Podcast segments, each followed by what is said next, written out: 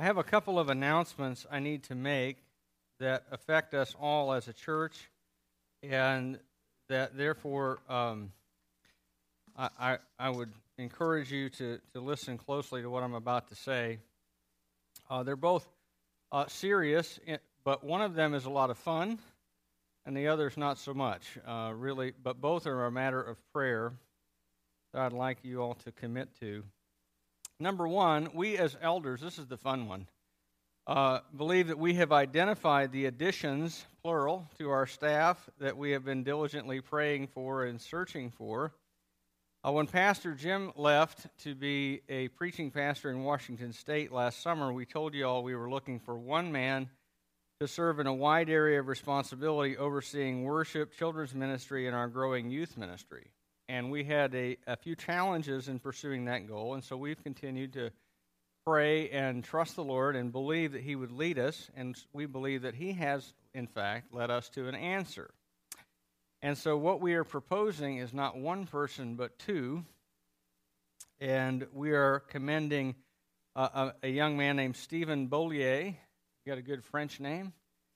Uh, to you as our new associate pastor candidate, and he will oversee our youth ministry and our children's ministry team.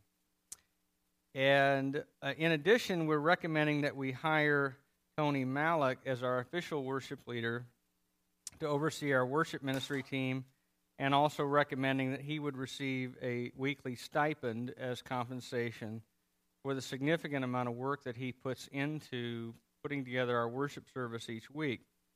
And we believe that the combination of those two men is going to not only meet the needs we set out to fill, but actually do so at less expense than what we had budgeted for originally for one guy, um, which is a, a, pretty significant blessing from our perspective. Uh, we've put together a packet of information. You should have gotten some of that as you came in today. Uh, Stephen will be visiting with us. He was here this last week. Uh, I sat with Mark and Janet Swanson if you were paying attention to who was sitting where. Uh, but if not, you'll get a chance to uh, meet them over the weekend of the 19th of this month. And what we would like to do with that is um, provide you several opportunities to interact with Stephen and his wife Jenny, and then also have some, some Q&A with them and, uh, and be able to, to really get a sense for who they are in ministry. Uh, and then also give you a chance to talk to Tony a little bit as part of that schedule. Uh, that schedule is not set yet. It will be set this week and communicated to you a, on a variety of fronts. It'll be on our Facebook page. It'll sent, be sent out to you in the mail. We'll also, in case we missed anybody, hands them out at church. So uh, we will uh, make that schedule available in whatever way we can. But as always, if you have questions about anything related to church or to uh, this in particular, see me or see one of the elders. Uh, we would be happy to talk with you about anything you might be concerned about or just um, just curious to know. So uh, that's the fun announcement, uh, and I am really excited about both the prospect of adding Tony to the staff as well as the prospect of adding Stephen to our staff. Uh, both are tremendous men with wonderful gifts and uh, are real, I think will be a real blessing to our church. But you'll have an opportunity if you're a member to actually vote on those decisions, and uh, and we'll move forward as a church based on your response to to that. So, second announcement is a, of a more difficult nature. And it's this that our brother uh, Rick Velock has lost the use of one of his vocal cords and he has been to a variety of specialists to see if that situation can be medically fixed, but it may well turn out to be permanent. And the reason is is that they have discovered this last week a large mass in his thyroid gland.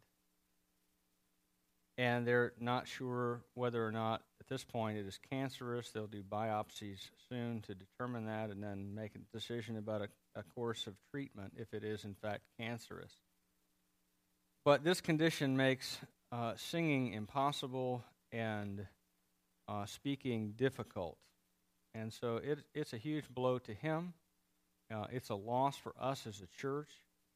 And I would just invite you all to pray for Rick and to pray for um, also us as a church. Um, it's, it's a loss that we will feel. And uh, also pray for, obviously, for our staff situation. So I'm just going to lead us all in prayer right now for these things. Okay? God, our Heavenly Father, we do thank you for your great grace to us. We thank you that you are merciful far beyond even our capacity for sin. Father, as much trouble as we get into, your grace covers even there. And we say that, Father, in celebration, not because we love to sin, but because we love you. And we are amazed that your grace extends so low no one can go below it. And Father, we pray and we ask you this morning for healing. We trust you that you would provide healing for our brother Rick. Uh, he is a valued member of our congregation, one of the pillars of this place. And Father, we pray that you would heal him. It's it, the loss of, of part of his voice is is inhibiting to his ministry and it inhibits his ability to give public praise to you. Father, we pray for your healing. We pray that by whatever means you would choose, whether through medical treatment or through simply the miraculous power of your Spirit at work in his life, Father, that healing would come. And Father, we also pray for Stephen and for Jenny and for Tony and Ginger as uh, we contemplate as a church a decision to add uh, these families to our staff and to, uh, to official uh, compensated ministry here. And Father, we pray that you would, lo- uh, would lead us by your Holy Spirit, that you would make your will clear and obvious and easy, therefore, to follow. And we pray in Jesus' name. Amen. Now, we're going to be looking this morning at 1 Corinthians chapter 8. And on the surface, that passage is about whether it's okay to eat food sacrificed to an idol or not. And a lot of you might wonder, therefore, what possible relevance that might have to your life, in that uh, people who worship idols are fairly scarce on the ground here in America. And you don't and probably, in fact, know anybody, uh, you might, uh, nowadays who has, say, a Ganesh statue in their, uh, in their house or uh, a little Buddha shrine that they pray to um, and you might wonder, what relevance does this have for my life? But here is the thing. On the surface, it's about this issue of food sacrifice to idols, but the underlying issue is one of conformity to the pressures of the surrounding culture. And the damage that is done to your faith and to other people who are in the body of Christ with you that grows out of your conformity to the culture. Now, not a lot of you probably feel any social pressure to go participate in the worship of an idol. Amen? But a lot of, uh, raise your hand if you have ever felt pressure, peer or otherwise, to conform to the culture of America. Okay? There's a lot of pressure to fit in to the surrounding culture, to think and to act in ways that non Christians do around us. And standing standing up for Jesus very often means standing alone and sometimes there's even not just social cost but economic costs for doing that. And this issue is something that confronts the Corinthians, and it's something that confronts us as well. So, as you make your way to 1 Corinthians 8, let me give you a little background to this text. In the Greco Roman world, the whole thing was idolatrous. It was all centered around the worship of various idols and, and petty deities over various things. So people had household gods in their homes, and there were gods and there were goddesses for every aspect of your life. There were gods and goddesses for childbirth and travel and death and marriage and business and sex and war and music and art and weather and crops and wild places and cooking and baking and trees and rivers and oceans and sky and animals and philosophy and on and on and on. Hundreds, literally, of gods and goddesses over all these various aspects of life. And there was a God for everything, and, and worshiping the gods made you a normal part of the typical Greco Roman community.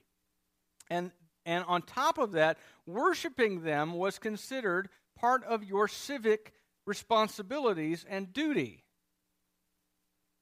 In fact, uh, one of the things particularly important at Corinth was the imperial cult, where you worshiped the emperors of Rome as divine figures. And to refuse to do that was to stand outside your culture and to be ostracized and regarded as an outcast and even in some sense as a traitor to the Roman Empire, which ruled you and which had established that city as a colony. And on top of that, these were not just religious celebrations, although they were certainly that.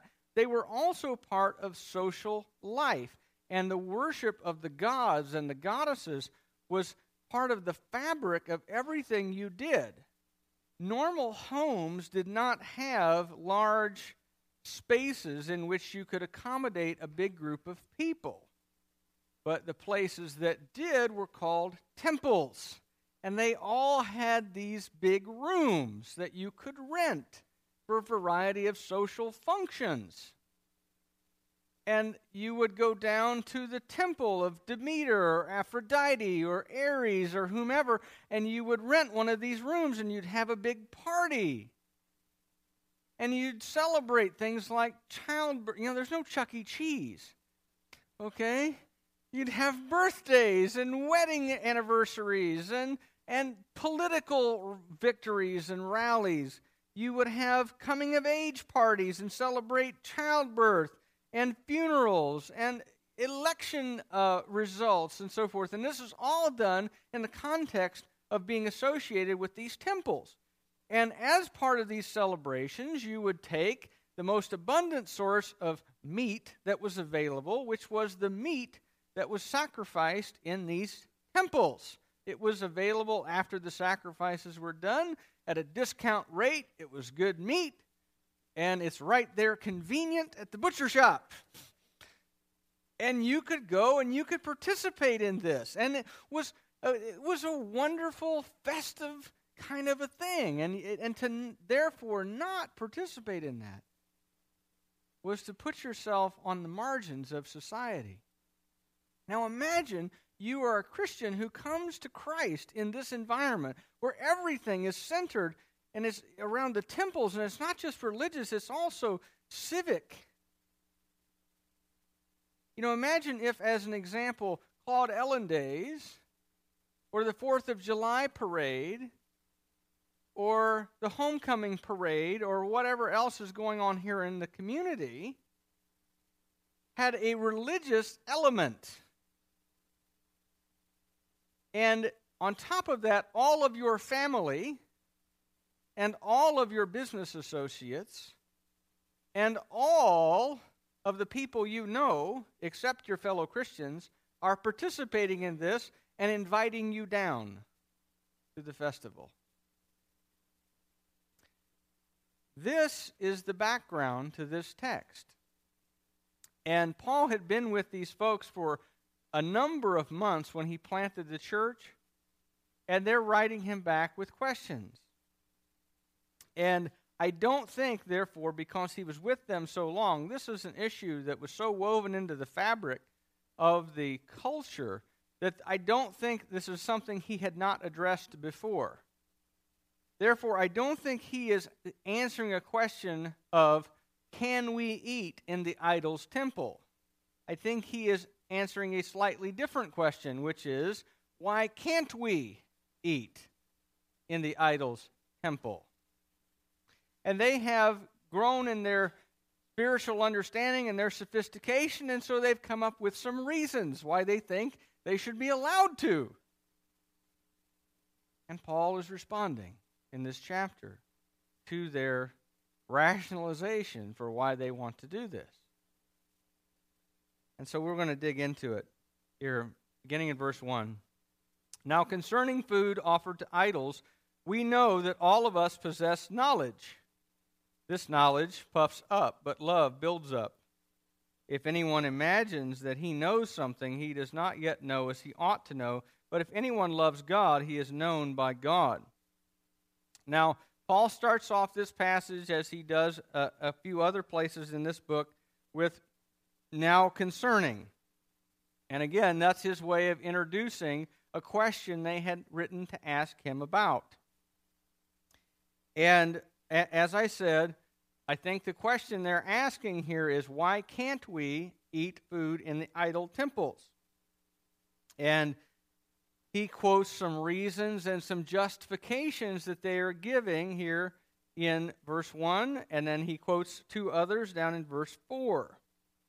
And they're pushing back against Paul's instruction that they're not to do this. And so they, they, their argument is well, we all have knowledge. We all have knowledge. And we know that the idol isn't real, that he doesn't represent or she doesn't represent anything actual, and we're not worshiping the idol, Paul. We all have that knowledge of the true God, and we're not worshiping the idol, and we know that the idol doesn't represent anything real, and so, you know, it's okay. And he says in response, he gives a couple responses. Number one, he says, Look, um, the, the claim you're making is making you arrogant. It's causing you to be puffed up like a strutting turkey. You know, this is the time of year when the turkeys, the wild turkeys, are breeding, and maybe you've seen them out in some of the fields. And the males, you know, they fan their tail out and they puff up every feather on their body and they make themselves look enormous and they kind of waddle around, they drag their wings, you know. And the whole idea is to impress the other males, first of all, that I'm bigger and badder and rougher than you, and to impress the girls of the same qualities that they will want to have chicks. And so uh, he's saying it's making you puffed up. You and your knowledge that you're claiming is making you, you know, swell up. and he says, in contrast to that, love builds up. And by that, he means love builds up other people. He's not saying that, that knowledge is bad or that theology in itself is a bad thing. It's a good thing. But he is saying that, that their knowledge is not resulting in greater love for God or for their neighbor, and therefore it is a bad thing. In fact, it's unhelpful and sinful because the goal is not simply that we know more. Amen? Let me quote you some Howard Hendricks on this. Okay? He says, Gentlemen, the goal of Bible study is not that you would be a smarter sinner. All right? He was great. He's with the Lord now, but he was great. Okay? The goal of Bible study is not that we would be smarter sinners. The goal is that our life would be transformed by the power of God as we are obedient through the power of the Holy Spirit to what the text has to say. It's not that we would be smarter sinners. And Paul says, look, you're just becoming smarter sinners here. And what you ought to be full of is not knowledge, but love for God and others. And on top of that, none of us know everything the way we should. In other words, our sinfulness limits our ability to understand everything that we ought to understand. The smartest people in the world still don't reason as they should because their minds, along with the rest of them, are impacted by the fact that they have a sin nature. And one day we will know without the blinders of sin on ourselves. But we don't yet know that way. And until we're glorified, a lot of things that seem right and good are in fact wrong and sinful. He says, We don't know how we ought to know. But if anyone loves God, he is known by God. See how Paul links he is loved by God. I'm sorry, I misquoted it. If he if anyone if anyone loves God, he is known by God. He links the two. He says he says if you love God, then God knows you. And that's good. Not the goal of life is not that we would know God, but that God would know us. And that we would love him. And this is what the commentator R.B. Hays says about that. He says, What counts is not so much our knowledge of God as God's knowledge of us. And the reason Paul says this is that being known by God is one of Paul's characteristic ways of describing being, uh, being saved and belonging to God. That's what it means to be, to be known by God, is to belong to and be saved by the Lord. And so the implication of what Paul is saying in response to their statement is this that people who are known by God have no they have no good reason for being in an idol's temple in any part of it. Whether you know that thing is real or not. Let's read some more text here. Therefore, as to the eating of food offered to idols, we know that an idol has no real existence and that there is no God but one. For although there may be so called gods in heaven or on earth, as indeed there are many gods and many lords, yet for us there is one God, the Father, from whom, all, from whom are all things and for whom we exist, and one Lord Jesus Christ, through whom are all things and through whom we exist. Now, as I said before, in, in verse 4 here, Paul is quoting some more Corinthian argument. We know that an idol has no real existence, and we also know there is no God but one. This is their justification again. Uh, it's not a reason, it's your rationalization. And those two statements, by the way, are both true. But look at verse 5 here. The world, Paul says, actually is full of real beings that are worshiped as gods. And those beings, though they're subordinate in power to God the Father, nevertheless compete with God, the real God, for worship. And Paul calls them gods and lords. And possibly he is distinguishing there between pseudo divine figures like Zeus or Hera or Hermes or whoever and uh, human beings who are worshipped as gods like the emperors were. So you've got gods and you've got lords. But regardless, what he's saying is, is that whether this being is part of the demonic realm specifically, or whether it's something that people have divinized, like Augustus Caesar, people really do worship these things, and there is a reality that those idols represent. And Paul says in chapter 10 that worshiping or eating in an idol's temple is equivalent to fellowshipping with a demon.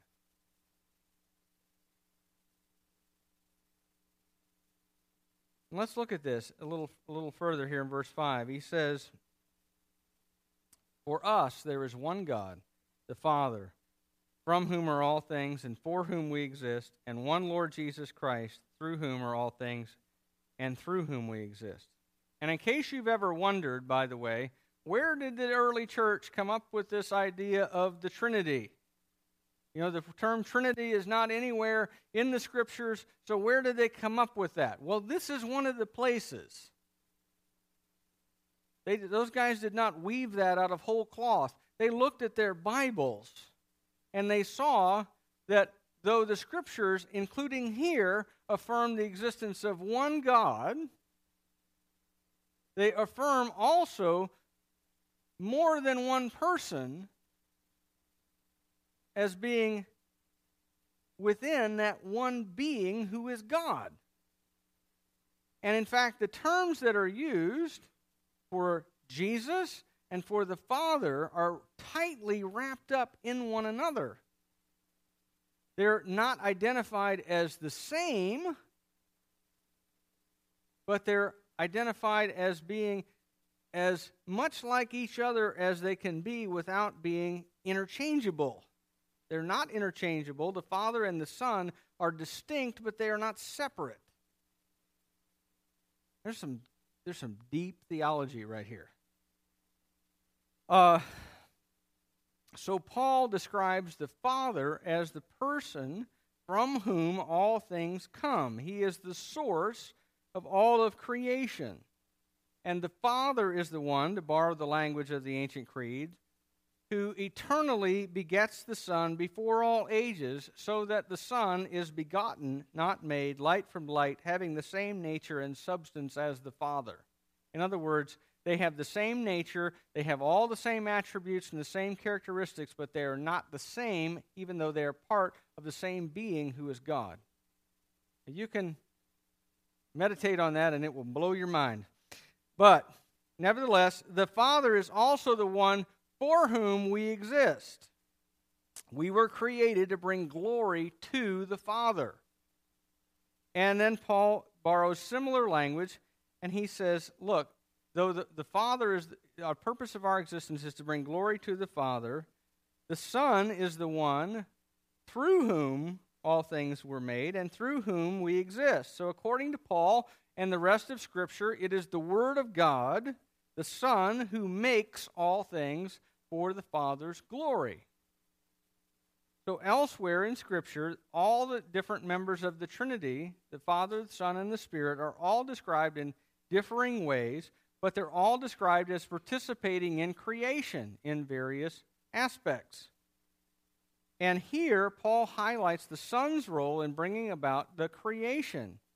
And he is saying this is the implication of what he's telling us in, in this, this great theological section that if we really do believe in one God the Father and one Lord Jesus Christ, then what business does a Christian have being present in a place where there are competing gods and lords? And the answer is none. We belong to one God through the Father, and it's our job to bring him glory. And we were created by the Son, Jesus, and we need to live like it. Amen? Now, look here at the rest of this passage. However, not all possess this knowledge, but some, through former association with idols, eat food as really offered to an idol, and their conscience, being weak, is defiled. Food will not commend us to God. We are no worse off if we do not eat, and no better off if we do. But take care that this right of yours does not somehow become a stumbling block to the weak. For if anyone sees you who have knowledge eating in an idol's temple, will he not be encouraged, if his conscience is weak, to eat food offered to idols? And so, by your knowledge, this weak person is destroyed, the brother for whom Christ died. Thus, sinning against your brothers and wounding their conscience when it's weak, you sin against Christ. Therefore, if food makes my brother stumble, I will never eat meat, lest I make my brother stumble. Now, in this section, I think what Paul is doing is twofold. On the one hand, I think that what he suspects uh, is that in spite of all of the protests and, and rationalization and, and you know, all kinds of argumentation to the contrary, the people who are making noise about having superior knowledge are really just giving fancy um, song and dance for doing uh, what Paul had explicitly told them not to do. Now, how many of your parents how many of you have seen this? right? Didn't I tell you not to do that? Well, yes, but. Da, da, da, you know, I, I saw that that movie Chicago and I saw, you know, give them the razzle dazzle, right? Let's give mom and dad the razzle dazzle and hopefully they won't notice that we're doing what they had told us explicitly not to do. Right? And that's essentially, I think, what Paul thinks is going on. That they're, they've constructed a theology by which they get to do what he had told them not to do, and that they have they have uh, come up with elaborate justifications for it and, and said, well, we have the right to do this because we know all these things. And so he is addressing them, in a sense, in the third person, even though he knows that he's not getting direct at them yet. He'll do that in chapter 10. But he says, Some, through former association with idols, in other words, all of you. okay, that's what he's really saying. But some, through former association of idols, have a weak conscience and are doing what they know they shouldn't do. And so I think he's talking there about the vast majority of the Corinthian church. And they're too proud to admit that that's really what's going on. And so Paul addresses them in the third person. And he's, he's saying, You all are flirting with the idolatry you just left. And you're encouraging one another through your eating in the idol temple to you're encouraging other people to go back into that idolatrous lifestyle you turned away from when you came to Christ. And so when he's talking about people who are weak, I think in reality he's talking about most of them but coming at it indirectly because he's trying to persuade them and not just make them feel condemned. And in addition to that, I think what he's trying to do is to help them see that their knowledge is really inadequate because they haven't considered the effects of their actions on their brothers and sisters. And it's, it's, it, it might be true that a person can reject idolatry and then maybe they could eat in a pagan temple in the same way, I can eat lunch at the Parthenon today and nobody think, well, man, he's really a great Athena worshiper. Or eat at a museum that has these statues in it and nobody thinks any of any religious connection to that. But he's saying, look, right here, you're enticing your brother and sister to go back into the sin they just left and you're destroying their faith by your actions. And he says, Look here, your brother is more important than what you, in your theological knowledge, think or believe, because love means protecting one another from sin to the extent that it depends on you. Why? Because Jesus died for that person. And the gospel doesn't just mean, therefore, believing all the right things about Jesus' death and resurrection, though obviously those facts are central. But it also means living your life in such a way that it's a testimony to others, to your fellow believers, and to the watching world that you are someone who is a new creation in Christ. And if there's no distinction in your behavior from everybody else around you in your culture, it doesn't function as a very effective testimony and witness to them of the power of the gospel in your life. Amen? So, there's a lot of areas that this text speaks to in our lives because there's a lot of areas where we um, are pressured by our culture to conform to the morals and values and thinking of the culture we live in. And I could expound on a whole lot of that. We're already over time, but I'm just going to highlight four here. You got five minutes? Give me five minutes, and we'll we'll uh, we'll we'll identify four of these. Okay, and and as we do, please understand, I am not picking on these because I want to be a legalist and I want to have standards that if you meet them, that God will love you. That is not the way that Christianity works. God loves you when you're a sinner, and He sends Jesus to die on the cross for your sin and to give you new life. And this is part of the implication of that, that you might live the actual new life. We don't obey God in order to have Him love us, but because He loves us, we, o- we obey Him out of sacrifice and worship. Okay? So, but here's Martin Luther on this. He says, If I profess with loudest voice and clearest exposition every portion of the truth except precisely that little point which the world and the devil are at that moment attacking, then I am not confessing Christ, however boldly I may be professing Christ. For where the battle rages, there the loyalty of the soldier is proved, and to be steady on all the, uh, all the battlefield elsewhere is mere retreat and disgrace if he flinches at that point. You get what he's saying? In other words, if I'm faithful to Jesus everywhere except where the culture is currently fighting me, in other words, I'll stand for Jesus like a soldier on the battlefield any place except where there's actually shooting.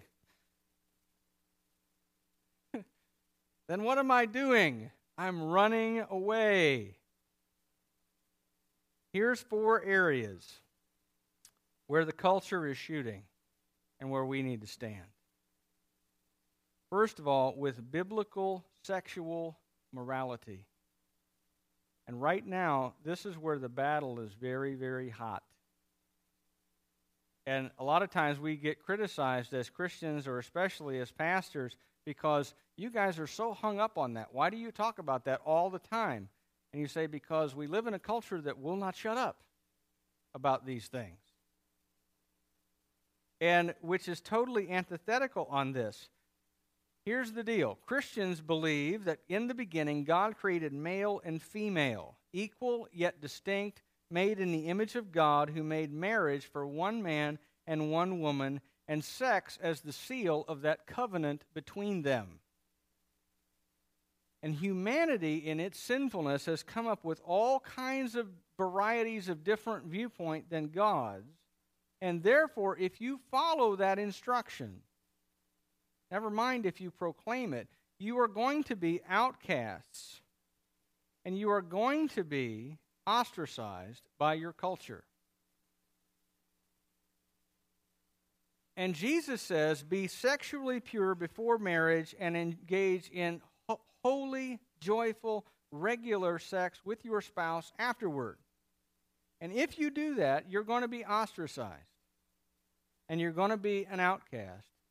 But you're going to reveal your love for Jesus to be the real deal.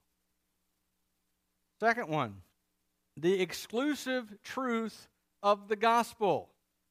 That word exclusive is important. In the gospel, according to Oprah Winfrey and Joel Osteen and Rob Bell and a lot of other people in our day, the gospel isn't the singular true message which grants eternal life, and Jesus is not the way singular, the truth singular, and the life singular. But though the exclusive truth of the Scripture and the gospel be denied, it remains true. Paul says it this way in Romans 3 4 Let God be true and every man a liar. In our culture, every man is a liar on this. God has one way that He has made available for people to enter into His presence, and it's through belief in the gospel.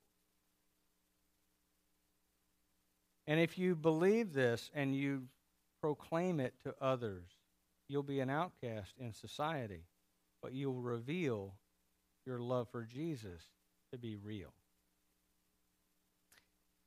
Third one, modesty. I'm going to step on some toes here probably, but this is a parallel issue to the idol temple. People in our culture worship the body and they worship sex along with it, and so they have no sense of what should not be publicly revealed or what is sin, that it is sinful to intentionally titillate one another. Hear me on this? That it is sinful to intentionally arouse each other. If you are not married to that person, they ought not see parts of your body. Is not because the body is a shameful thing, but because it is a holy thing. And modesty ought to be a Christian virtue. And loving, it's the loving approach to each other. You hear me? When I say that? What you're doing is looking out for your brothers and your sisters. You're protecting them. And that's a good thing. It's a loving thing to do. Last one entertainment. If I didn't step on your toes this last time, I will on this one. All right? People in our culture watch and engage in all kinds of things which a Christian ought not watch, participate in, or enjoy.